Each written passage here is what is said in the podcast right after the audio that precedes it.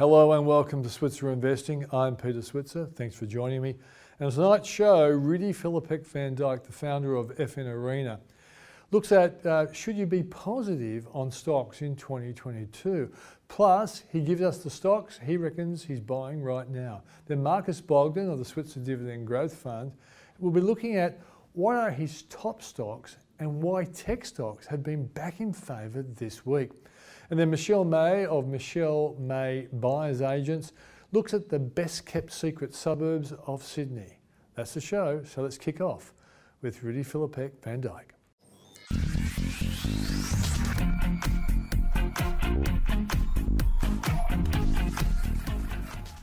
Well, joining us now is the redoubtable, the renowned, the highly respected Rudy Philippek van Dyke. Great to see you, mate. What can I say after such an introduction? Um, my, my work is done. Your work goes before you. Now, Rudi, I've written this before, and you and I have um, discussed, you know, uh, selling May and go away many times in our, our life uh, uh over the last 12, 13 years. But this year I wrote buy before May. I wrote this on Monday. Buy before May and stay. Let's debate that. What do you think? well, um, if I'm if my memory is correct, um, at some point we also uh, discussed the fact that sell in May and go away only applies in in normal patterned years, and that means you actually start off on a on a positive footing and and that sort of tends to peter out around late April, mid May, yeah. and then the market goes through a tougher period, and then by September we, we, we go really down, and by mid October we uh, we set in the the end of the year rally. Now this year has has not followed that pattern, so from that perspective, uh, you may be right, Peter. You may be right. Uh, but I have to add, for my from my personal perspective, um, I, think this is not a time to be to be overly bullish, overly confident about what lays ahead. Um, I mean, I would actually, I mean, I have written uh, that the, the price action on the share market doesn't accurately reflect the, the, the risks and the threats that are ahead of us. Yep. Um, so I would actually caution. I mean, you may still be correct, and, and I actually hope for all of us that you are correct. But uh, I also have said in the past that hope is not really good a strategy. Yeah. Um, so it's it's I think it's much better to to stay cautious here and to um, I mean there's it's not a time to to go overly bearish I don't think, but it's also definitely not a time to be overly confident that all all shall end well, and and and um, I mean it goes without saying the market is is is has quite some challenges uh, at this point in time. I mean, everything seemed okay over the past two years. We were coming out of COVID, and and uh, and sooner or later we will find a solution. But this year, it would appear that both left field and right field have thrown uh, a few spanners in the work, and and the market will have to will have to face them. And I, I think it's it's a, it's a gradual process. But I'd also think um, my my cautiousness is already showing up here and there. I think this week we had a a profit warning by Boral. Now that is uh, caused by you could you could say by the the changing climate out there, or the, the the more extreme events that are happening. But we also had a profit warning by uh, Fisher and Paykel Healthcare, and um, and that I think is more the signal uh, leading into the to the August reporting season that more and more companies uh, are finding it difficult to, uh, to, to retain their margins, to retain uh, positive momentum in their business because there are so many challenges out there that we didn't know last year that they were going to stick around for this long.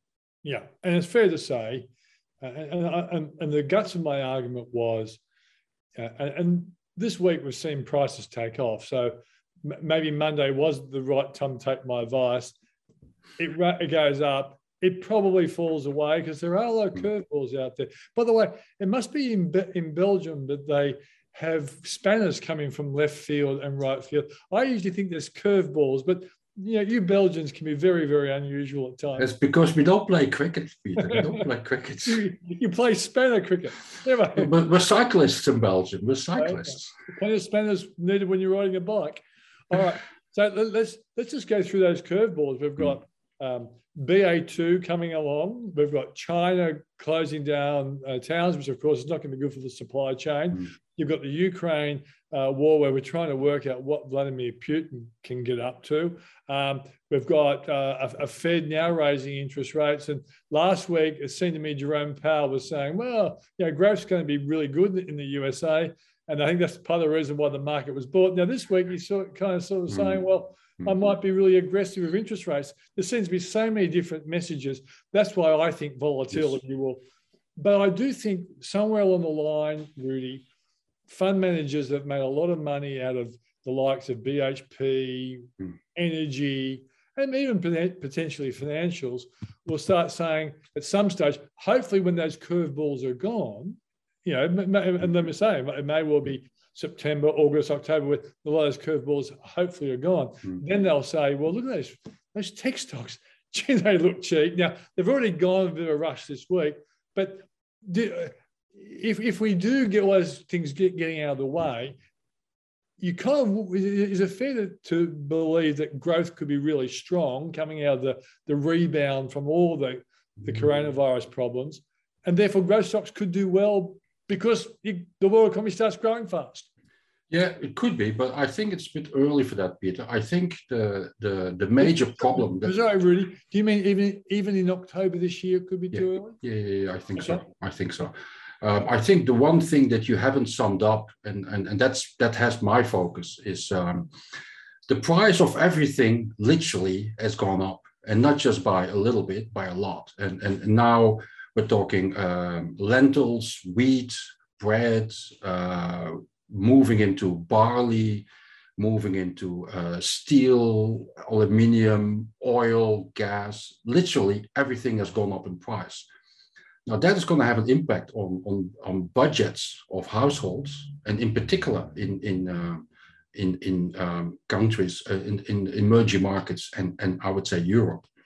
Uh, but but Australia and the and the US will, will feel it as well. And then of course we have we have all the supply chains, the transports, uh, I mean all those costs they're not going to go away, and they will impact on businesses, as we for example now saw with the profit warning by by Fisher and Paykel.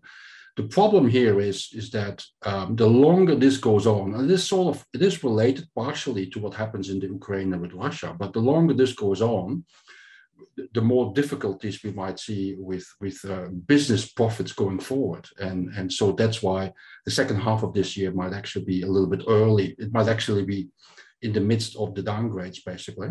So yeah. the market usually follows the direction of, uh, of, of profit forecasts.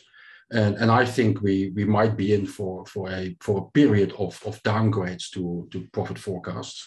And usually that means that we have lower share prices I must admit, a lot of my analysis was uh, initially based on the, the belief that a lot of the supply chain problems would start dissipating in the, mm. the last quarter or so of the year.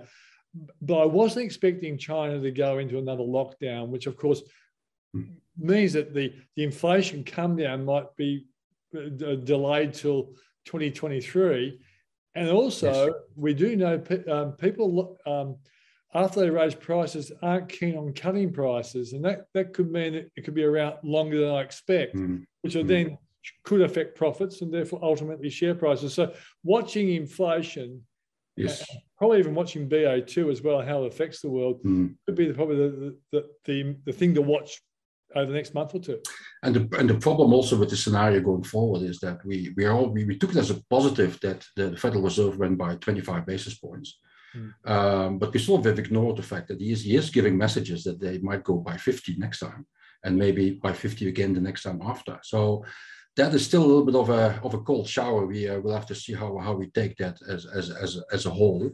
Uh, and of course, the, the big question also is, is that um, given the, the, inflation problems, is the economy strong enough, not necessarily in the US, but we, we have a global economy elsewhere, which is struggling with many, many factors. And liquidity withdrawing, we'll have to see. Bad things happen sometimes. Okay, so so given your your caution, hmm. um, are you negative or positive on stocks from here mm. to the end of the year. Yeah. And if you are, if you surprisingly are positive, and you might say cautiously positive, you know, um, I'm expecting by the end of this year there could be that the that the index would be slightly higher or mm. measurably higher mm. than, than we're at today. The index is is now is now predominantly become uh, a question of where do you think BHP will be by the end of the year. I mean that's it. I mean because it's now eleven and a half percent. It might be twelve if uh, if this situation uh, continues longer. And the last time I remember having one one one company having such a big impact in Australia was News Corp in 2020, uh, in 2000, I mean, without the 20. and um, so I'm not so much interested in, in, the, in the index because I don't own BHP and, and I've never been a big fan of, of the bank. So I own lots of other companies and I am, I'm not extremely negative here, uh, but, I, but I'm cautious as I mean, so I, I also own I have reduced my portfolio that I that I manage into stocks that I, am really have a high conviction about that they will do well in a much tougher environment that lies ahead of us, and that includes potentially a stronger currency, that includes uh, more pressure on household budgets, and etc., and, and tightening central bankers and and rising interest rates. I'm not so sure whether bond yields have much further to go from here but the bond market will remain volatile until we as a community become comfortable with the outlook of inflation and and and and um, the, the, central bank actions, and that might take another half year or so. That might might take a few more months.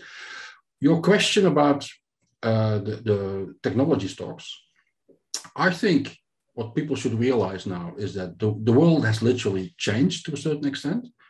And we move now into a phase where previously everything that had a label of technology was buyable and, and probably would do well. Now we're moving into a phase that we're now um, we're now figuring out which technology stocks are actually of quality and which are not. Hmm. And, um, and and as an example, for example, one of the one of the stocks in my portfolio, which we have discussed in the past a couple of times, is Technology One. And um, the track record of Technology One is, is impeccable. It's it's I mean, everyone would everyone in the sector would would uh, would kneel down and and say like, give give give me one of those. Yeah. Um, and, and, and and you would have also noticed that in the sell down that we've seen, the shares haven't sold off as much as as many of the other stocks in the sector. And I remain convinced that, that is still a company to own for the at least next five years, if not 10 years ahead. And that's an example of that. I, I can't tell uh, with any conviction that uh, the, the, shares will rally next week or in or, or, the month afterwards. But what I am convinced about is that since I own the stock and at some stage I, I might actually increase my, my, my, my, shares, my weighting in the portfolio still, and they are going to report in, in a few months' time because they have a different uh, financial year but it is still, I, am convinced, is still one of the backbones of your portfolio. And it won't do the same thing as, as, as, as many of the other, which are of less lesser quality. Now, we technology one is not the only technology stock we have in Australia, which is of high of high quality. But some of those companies, like for example, A Xero, they are officially at face value not profitable, um, and and and and and people might might treat it uh, accordingly, although that's probably not the way to treat it. So there might have a lot more volatility going on, but on the assumption that um, we will we will avoid a recession uh, later this year or in or next year, because if a recession happens, then they are obviously they they are uh, um, predominantly servicing small and medium companies and and they might go through a little bit of a tough time there because they have they've never had a recession. Uh, recessions don't come don't come along uh, too often, um, and that's the big question mark that also uh, hangs ahead of the sector. Of course, I mean I would argue that a a Fisher and Paykel Healthcare is technology. I mean, it's actually high tech, and they just issued a profit warning uh, this week. So we have to be a little bit careful because rising costs um, is is not something that is only beholden to financials and to industrials, uh, technology stocks will have to deal with that as well. Okay. But if I if I would have to put one one forward, and I and I, and I said I own it, and I will own it for a very long time. It's technology one. Okay. What about the the potential big gainers away from even your own portfolio, but they may well be in your portfolio? What are the potential big gainers you'd, you'd stick your neck out on, given the fact you're cautious? And in the past, you and I have talked about this, and we've been through tough times, and you you still can identify reliable players. Often you've gone for dividend players during this uh, players during this time. For people who are, who are watching, new to investing, and they look at you and say, "This guy is a an old um, expert, or just a, no, a middle-aged expert." give, give, give us some reliable names that you think will do well this year. Well, I'll, I'll, just I'll just make this very simple. I mean, I, I own these shares, so yeah. that, that probably makes it uh, makes it uh, the easiest way forward. Mm. I mean, we have these extraordinary companies like a Carsales, REA Group, and a Seek, which which come, come out of the 90s. And, and I mean, and we've talked about these stocks for forever and ever. Right? Um. Exactly. It would appear at this point in time that the, the better prospects are with Seek. And, and I own Seek, and and uh, and and from from what I do with FN Arena, we obviously we, we see what all the analysts are saying after the sell down, and Seek has, has, has been sold off quite, quite heavily, um, almost every analyst who covers the company thinks it's, it's, it's undeservedly cheap here. Um, and so there's a lot of conviction out there that Seek will do well and has not been treated well. Now it has already rallied a little bit. I think the last share price around $29, $30. So it's no longer in the mid 20s. But if everything goes well, some analysts think it's a $40 stock. So there's a lot of potential there.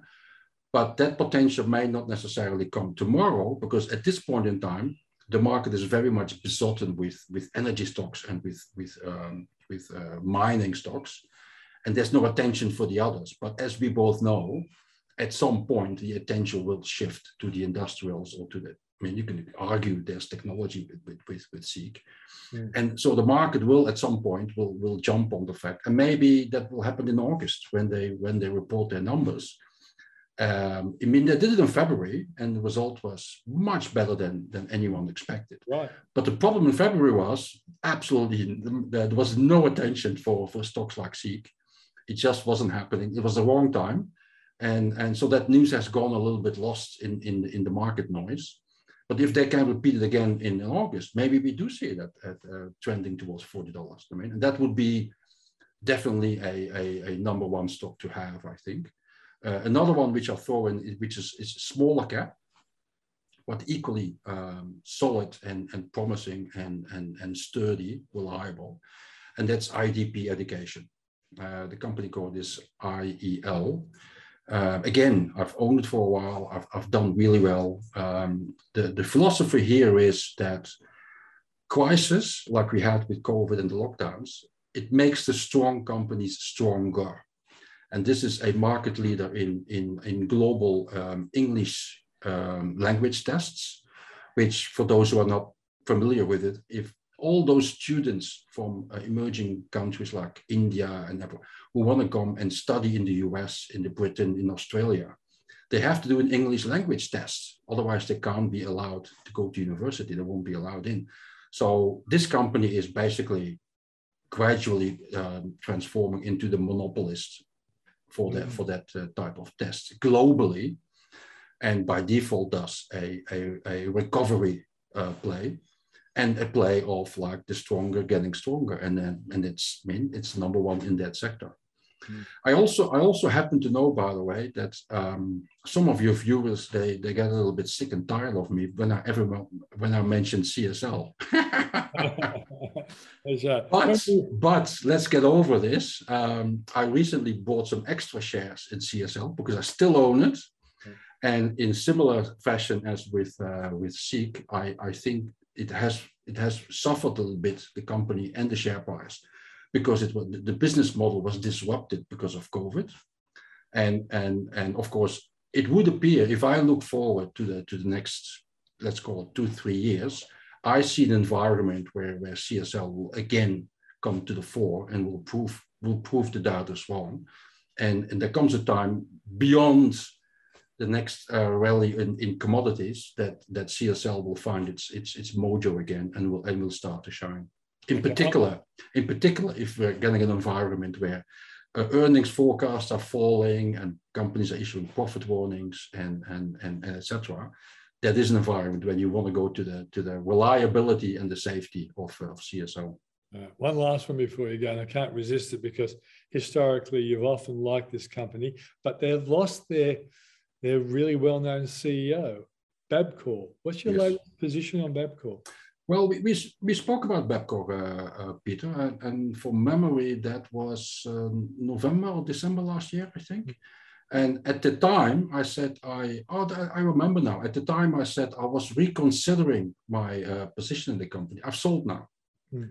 I've sold, and and and the the conflict between the board and the CEO, who basically built built the company, mm. uh, that was obviously that was a, a major reason behind uh, the fact that I, I, decided that the risk the risks are now too high. I think. I mean, I mean they they issued a very they updated a very um, solid result in in February still. Um, but I think there, there's now big question marks um, how they're gonna how they're gonna do it without the, the, main engine that basically has taken the company to where it is.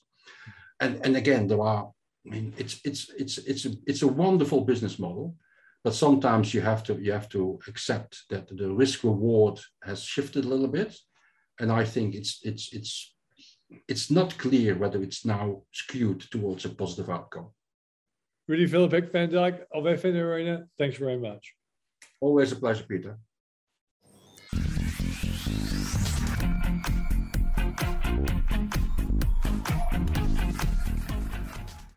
Well, my next guest is Marcus Bogdan, the fund manager of the Switzer Dividend Growth Fund and the founder of Blackmore Capital. Great to see you, mate. Terrific, Peter.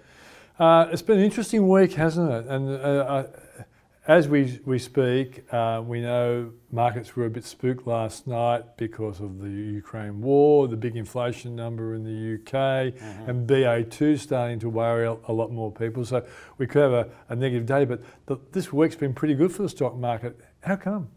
It has. Well, commodity prices are still high, um, and you saw them rallying over, overnight. Uh, and obviously, oil and energy uh, has been incredibly topical given what's happening mm. uh, in U- Ukraine. Uh, so that's been a beneficiary in the market. Uh, and then also, you know, the banks, you know, potentially higher interest rate environment uh, are also um, improving uh, in terms of their share prices mm. on the Australian bourse. And so miners and banks are the sort of the bellwethers for the Australian share market. Yeah, and I noticed that the unit price of uh, Switzer Dividend Growth Funds got to 269. I think the all-time high is about 272. Mm-hmm. So clearly, you hold banks and you hold miners, so it's been good for the fund. It has. I mean, we've got a, a our largest position is BHP, mm. and I was, I was just at a breakfast where I heard that BHP dividend is the second highest in terms of dollar value in the developed world. It's mm. much higher than the banks, yeah. uh, and that's because of uh, very good cap capital discipline yeah. uh, and also the cash flow that's generated from these higher commodity prices. Yeah. Despite your regressively strong hairline, you, you have been around the traps for some time. It's not, miners are, are never ever long term income plays, but at the moment it's just so hard to walk away from it, isn't it? It is, and uh, and uh, today BHP with the discipline around their, their capital their capital position, uh, and the fact that these commodity prices have been so elevated for such for such a long time um, uh, has supported their their share price. Yeah, is, is, there going to be a time when you think you're going to have to uh, bite the bullet and switch rotate out of the miners into other ones? Well, the the trajectory of economic activity, I think, in a, in a more recessionary environment, we're certainly not calling that at all yet, uh, but mm. then you would see a slowing of those commodity prices. Mm. And so ultimately, yeah, we have to be absolutely acutely aware mm. um, mm. of, of, of, the miners and the history. So the decision has to be made after every dividend payment. Is this the, the last good one? Yes. And this, that's yeah. the big gamble you're going to take. Yeah. Um, uh, we also know that tech stocks kind of got forgiven this week after being really um, belted up probably since January, but even a little bit before maybe. Are, are some fund managers looking at, the, the sell off and thinking this is they've gone too far, therefore there's some long term value in picking them up at low prices? I think to put it into perspective, I think the valuations uh, pre the sell down were absolutely excessive, and you could see that between mm. the high PE stocks in the market and the low PE stocks, and that gap had never been wider, mm. and, and as just as wide as as the 2000 period. And yep. so, however, um, that has compressed a little bit. I think, as an investor, the attention would be on those high quality tech, tech companies or mm. digital companies such as REA mm. or, or Xero, where they've got a, you know, a very strong subscription base. Yeah. So I think it's becoming more interesting and it does warrant attention, but I do think that the risk is still further on the downside. Because not all the stocks in your fund are dividend payers. Like, for example, you've got CSL, it pays dividend, but it's a small dividend. Yes. You've got that for the, the growth part of the yes. dividend growth fund. So, uh, will there come a time where you'll have to toy with maybe adding some tech stocks to the fund? Potentially. I mean, it is it is a, a, a, balance because we want to definitely keep that dividend yield quite quite high, yeah. and it is being elevated because you're getting such a good dividend yield, particularly from BH, BHP. Yeah.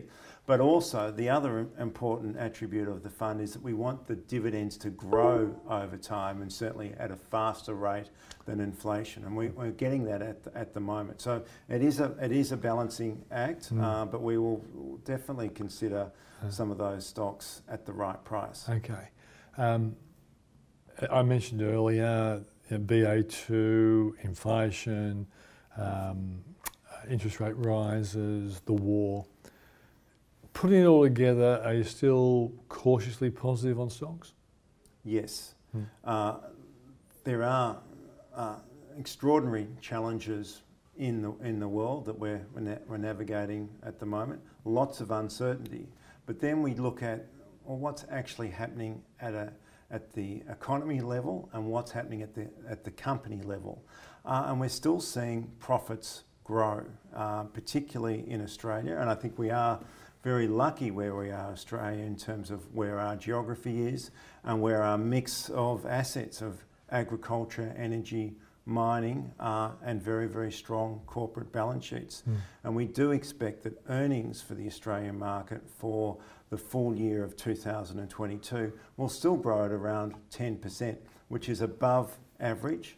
And importantly for our uh, income investors, we do expect to see the same level of income growth as mm. earnings growth. And even though you do shoot for growth, I guess in reality, because you're uh, in a majority sense a income fund, that makes you relative defensive anyway. Because even if the the share prices come off, the income doesn't necessarily change that much unless it's a serious recession. Yes, absolutely, and I think that's a really important point because we want to have the attributes of earnings quality, earnings resilience. And so, you know, companies like, a, a, a you know, a Woolworths or a, a Wesfarmers have got long histories of navigating through a range of different economic cycles, yeah. still being able to, to maintain their earnings and importantly, their dividends. Okay. Here's the question everybody wants me to ask you. Has there been a new addition to the fund? And if so, or what was the latest um, addition to the fund? And what was it? Why? Yeah, so we we are definitely a low turnover fund. We mm. want we want to hold our companies for the long term and get the benefit there of, of comp compounding. Mm. Um, we have participated in a, a, recent rights issue, and that was um, Integral Diagnostics, which we think that's a radiology play. And we do, and we've, we've spoken about this mm. before, we hmm. do think that healthcare is in a very strong position to, to recover. Yeah. Um, and we've had a number of conversations with um, uh, short stay hospitals and, and just seeing elective surgery starting to come back. And so there is a, a strong representation in the portfolio in healthcare and mm. hence also more resilient. Is that a dividend play or a growth play? It's more of a growth play and a recovery play. Mm. Uh, it still does pay a dividend, sort of mm. two to three 3%. Mm. Uh, but we do expect that earnings will grow nearly to sort of 10%, and we expect to see that, the recovery in the dividend as okay. well. Marcus, thanks for sharing insights. Terrific. That's Marcus Bogdan, Blackmore Capital and the Switzer Dividend Growth Fund.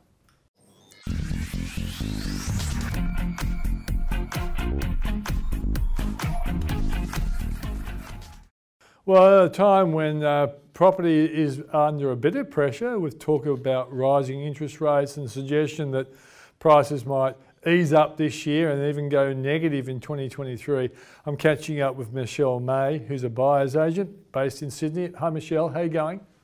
Good. How are you?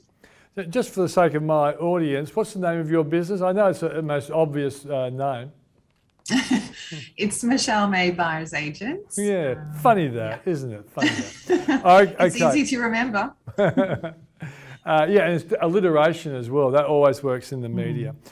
So, so what, what's your feeling? You know, you're out there obviously helping people to buy properties. It would have been a lot tougher last year, I would have thought, with the boom really in, in full cry. Are you starting to see more buying opportunities for people at the moment? Yes, absolutely. Um, every market has its challenges. Uh, last year, it was the enormous amount of demand of buyers out there and the lack of supply. Mm. This year, it's a different kind of problem uh, because whilst there is a lot more supply, uh, it is very um, difficult to sort of pitch where the price, the purchase price of the property should be. So some mm. properties are still going gangbusters with 11 to 15 uh, people registered to buy, and other properties have maybe one or two registered bidders or, or, get passed in and get sold prior. So this market is all about knowing what to pay for which property. Okay. Now, you, you work primarily in Sydney, is that right? Yes. Okay. Now, given that, um, uh, what are you seeing? What suburbs seem to be doing better than others? in terms of price, and therefore the flip side is where are the buying opportunities? Um, I think it always comes down to supply and demand. So uh, obviously the, the inner 10K radius of the CBD, where there is a limited new supply of houses in particular, you know, they always seem to perform the strongest in terms of if the market does come down, they still have that underlying demand. So the further afield suburbs where there is always a new supply of properties being built, um, you know, that equation changes. And so there will be more opportunities to purchase well. We even saw um, with within the apartment market within that 10k radius of the CBD when COVID hit and that international demand from foreign students fell away and the investor market fell away. There was really good opportunities there and continue to be now. Mm. Um, but that will change once there's more people coming in from abroad again. Okay, so people who may well be kicking themselves that they didn't have the guts to buy inner city apartments during the, the, the height or the the lows of the coronavirus, there's still a bit of a buying opportunity there. Yeah, absolutely. But you, like I said before, you really have to take it on a case by case basis. Uh, particularly with strata, you really have to delve further into, you know, the strata community, the health and wealth of the building, mm. uh, to make sure that you are actually getting a good buying opportunity, uh, as opposed to buying a dud that you're going to have to have problems with in, in renting out or selling further down the track. Okay, as an economist, I know there's two major forces affecting where prices go. One is cyclical, and we know we've been in a, in a, cyclical upturn, but there's also structural changes. And I think the fact that people now want to work from home is going to be a yeah. really big thing for the economy. That's going to be a structural change. What impact is that having on house prices? Well, I think we already have seen the result of that in the last 18 months. And that is one of the major factors why the house prices went so absolutely berserk also in the regional areas, because the areas that were traditionally seen as you know holiday areas um, that weekender areas um, lifestyle areas were now seen as real options to live and work from home long term um, but i do think that that demand for that area those areas are is going to drop off as more and more employers are really saying well it was all well and fun whilst it, we had covid but now that things are returning to normal we do want you back in the office mm. at least a number of days and so those regional areas areas are going to drop off uh, with that demand. I, I am seeing that already. Okay. So, but does it mean that where it might be difficult for someone to uh, force their boss to accept them living in Coffs Harbour when the, when the business is in Sydney, what, what mm. about areas like the Blue Mountains, um, Wollongong, uh, Newcastle, which Yeah. are, are pretty easy commutes a couple of days a week. If they, are, are they holding up their values because they are more accessible to the office type situation? Yeah, they are. They are, uh, as long as you're within commutable distance and there are forms of public transport. I think public transport is key here, uh, that you're not just relying on your car. Um, I think those will be, you know, and those big satellite, the satellite cities are growing further because there is, you know, there is more opportunities in terms of what you can afford there. So uh, people, families, particularly young families, are moving there permanently, you know, Wollongong, Newcastle, uh, because they offer that lifestyle that people are looking for. Um, but the more remote areas, like you mentioned, they are really going to suffer greatly. Okay, Michelle, you know, I, I, I don't um, uh, let people like you off the hook. You're going to have to name some really good areas that people should be looking at if they're looking for value. Come on, give us some names. Yeah. Name names. Okay, name names. Um, I'm thinking Arncliffe, Bexley, south of the Cooks River, Mm. uh, out of the floodplains, can I just add? Yeah. Um, you know, where there is good public transport within commuting distance still to the city, also, um, you know, further south, as long as there's a train station. Uh, but I think particularly Arncliffe, Bexley, Banksia, lovely pockets that people haven't really discovered as of yet. Mm. Um, great affordability for young families to buy houses still. Yeah, and it's not really far from the water if you want to drive down No. to Brighton-Le-Sands or something like that. It's not all that far, is it? No, not at all. It's actually really. Um, I'm surprised that um, people haven't don't really know what it is or where it is. So Mm. um, I might have shot myself in the foot there now. You know, letting the cat out of the bag. But Well, that's that's what that's what you're here for, not to uh, keep That's uh, right. keep secrets. Uh, and and uh, those areas, sure, great for, for families who who want Mm. access to the city as well because they're they're on train lines. But what about uh, are they good for investors? Will tenants be happy to live in those areas? Do you think? Yeah, I think ultimately tenants want the same as homeowners. You know, they want a safe haven. They want something that's clean, that's tidy, uh, that they can make their own and live long term. Uh, so they're looking for the same things. They're looking for public transport. They're looking for you know somewhere to park their car if they have one. They're looking for good internal light.